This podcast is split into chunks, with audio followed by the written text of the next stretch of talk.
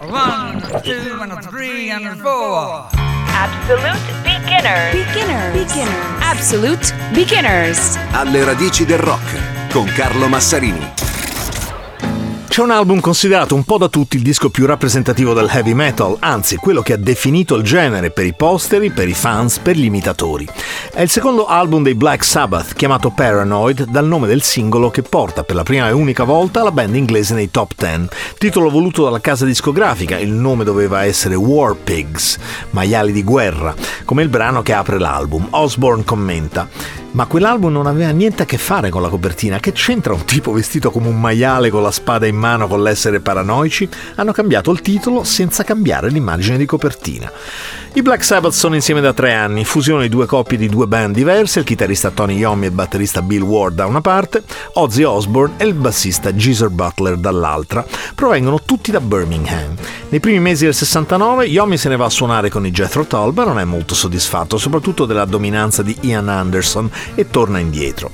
Si chiamano Earth a quel punto, ma devono cambiare per un caso di omonimia. Una sera, uscendo dalla sala prove, vedono che dall'altra parte della strada si proietta un film del 63 con Boris Karloff, diretto da Mario Bava, Black Sabbath. Vedono la fila per entrare, sorpresi che così tanta gente paghi per vedere un film da paura.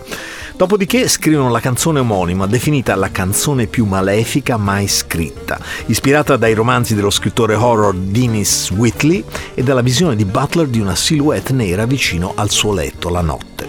Il brano fa uso del tritono, tecnicamente una distanza di tre toni fra una nota e l'altra, una dissonanza che durante il Medioevo veniva chiamata, non a caso, diabolus in musica.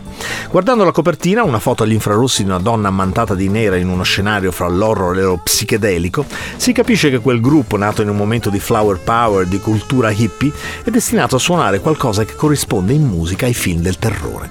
A proposito, Ozzy ricorda, la mia famiglia era poverissima. Un giorno alla radio sento If you're going to San Francisco, be sure to wear some flowers in your hair e penso, ma dove cavolo sta San Francisco? Che è sta merda dei fiori, non ho neanche i soldi per comprarmi le scarpe.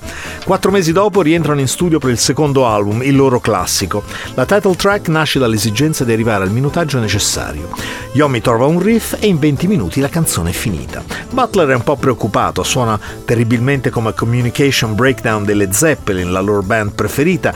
Pensano, ma come faremo a sfangarla stavolta? Invece il singolo e l'album decollano, con praticamente nessun supporto dalle radio.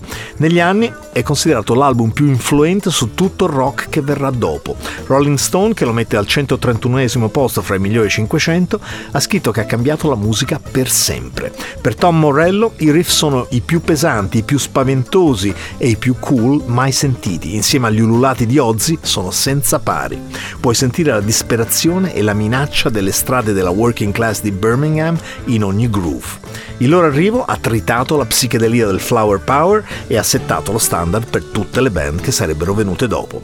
Absolute Beginner di oggi, 1971, Black Sabbath, Paranoid.